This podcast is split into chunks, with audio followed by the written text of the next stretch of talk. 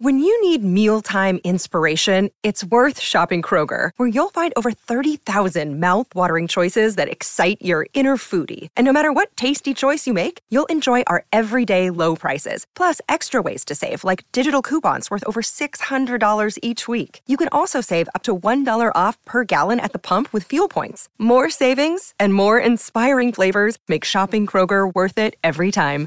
Kroger, fresh for everyone. Fuel restrictions apply.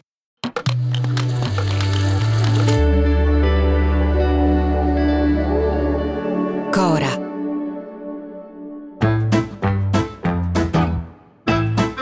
Sono Luca Bizzarri, questo è un podcast di Cora Media e si chiama Non hanno un amico.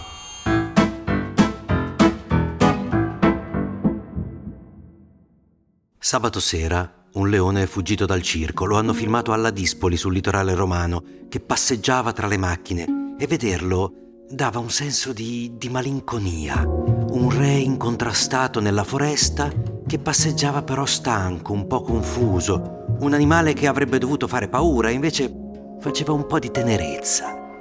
Dopo 24 ore, in maniera del tutto inaspettata, mi sono ritrovata ad avere la stessa sensazione guardando in tv un idolo della mia vita, il più bravo comico italiano per distacco, una persona che io ho conosciuto personalmente e per il quale ho sempre avuto quella che in inglese si dice oh, la soggezione, l'incantamento davanti alla purezza di un talento enorme, quello di Beppe Grillo. Se Dio avesse voluto gli uomini onesti non avrebbe eh, inventato le banche.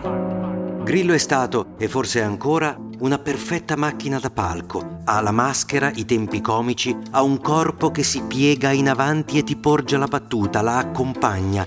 Ha l'occhio cattivo di chi sa tenere un palco, di chi comanda il pubblico e lo porta esattamente dove vuole lui, lo fa ridere quando vuole lui, tacere quando tace lui. Ma mi sembra normale che sulle cose che compriamo ci mettano quello che non contiene. Non contiene polifosfati. Ma che cazzo mi frega quello che non c'è? Ma non c'è neanche mia nonna tritata, suppongo. Porca puttana. Non contiene grassi, non contiene zucchero e noi paghiamo un'industria del non contiene. Tutto questo per significare quanto è stata grande la, la commozione di vederlo da Fazio e di vedere il leone che si aggirava su un palco che sembrava non conoscere più, di vederlo innanzitutto senza testi. Il suo intervento è stato una gran confusione di parole, ma senza collegamento, soprattutto considerando il fatto che accanto a sé aveva la migliore spalla che un comico possa desiderare e non l'ha usata, perché Fazio conosce i tempi, è bravissimo ad accompagnare il comico al risultato finale. Con lui a fianco diventa tutto più facile, ma il leone quasi non lo considerava, sembrava quasi di troppo, in un delirio solipsistico che non lasciava spazio a nessuno, nemmeno al pubblico, che infatti non lo guardava divertito, lo guardava spaventato. Cioè, da quando hai fatto politica hai peggiorato il paese? L'ho peggiorato. No, no, no, no, non c'è battuta qua. Così la performance è diventata una confessione, uno psicodramma in cui l'artista non c'era più, c'era un uomo e un uomo che sembrava terribilmente solo, terribilmente confuso. Non ho capito neanche voi chi siete. Io sono in base a quello che voi vedete in me. Il grillo di Te la do io l'America, forse il miglior programma comico della televisione italiana, magari non il migliore, ma sicuramente quello che faceva più ridere. Abbiamo visto questa America, siamo stati a New York, poi e basta.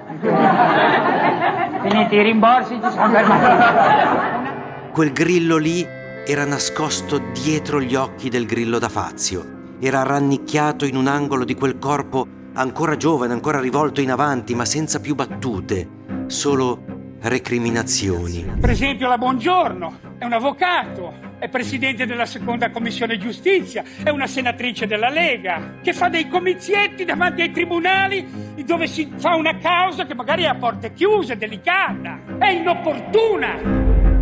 E veniva voglia di abbracciarlo, di confortarlo, di dirgli però di smetterla. Ci sono due piani che non si devono mai sfiorare, che devono correre parallelamente e sono la satira e la politica. Grillo ha volato, forse l'unico che ha volato per anni lì in mezzo tra satira e politica. Intendo prima del movimento, lui faceva politica anche prima del movimento, perché i suoi erano spettacoli comici, eh, però politici perché faceva ridere su argomenti politici. Non c'era solo la presa in giro di questo o quel personaggio, c'era lo svelamento di un sistema che tutti conoscevamo e che tutti facevamo finta di non vedere e che Grillo ci obbligava a riconoscere. Qua c'è un miliardo e sono tutti socialisti. E Craxi ha detto sì, perché? Ma allora se sono tutti socialisti, a chi rubano?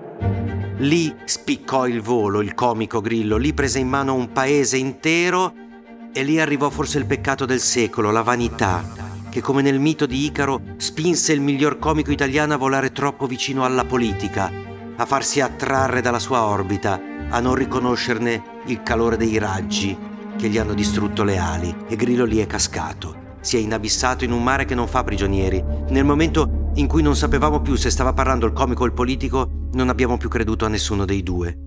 Ora non c'è più un pubblico, ora non ci sono nemmeno più i suoi tifosi, quei grillini che ragionando da ultras, e glielo ha insegnato lui, ragionando a vaffanculo, hanno finito per mandare a fare in culo anche lui.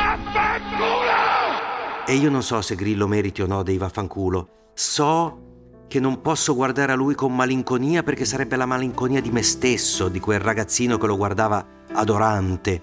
E non so se l'Italia meritasse il grillo politico, so che meriterebbe quello comico, che sarebbe straordinario se oggi potesse parlare ancora lui.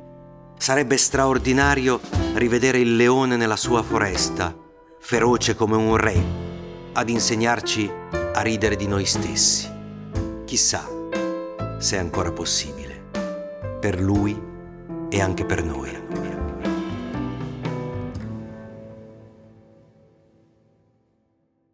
A domani! Se volete commentare, se avete idee o suggerimenti per nuove chat di WhatsApp o testimonianze di nuove chat di WhatsApp, potete scriverci a nonanunamico@gmail.com o nonanunamico@coramedia.com. Anche per gli insulti, prendiamo anche quelli. Non hanno un amico è un podcast di Cora News prodotto da Cora Media. È scritto da Luca Bizzarri con Ugo Ripamonti. La cura editoriale è di Francesca Milano. La supervisione del suono e della musica è di Luca Micheli. La post-produzione e il montaggio sono di Filippo Mainardi. Il producer è Alex Peverengo. Le fonti dei contributi audio sono indicate nella sinossi.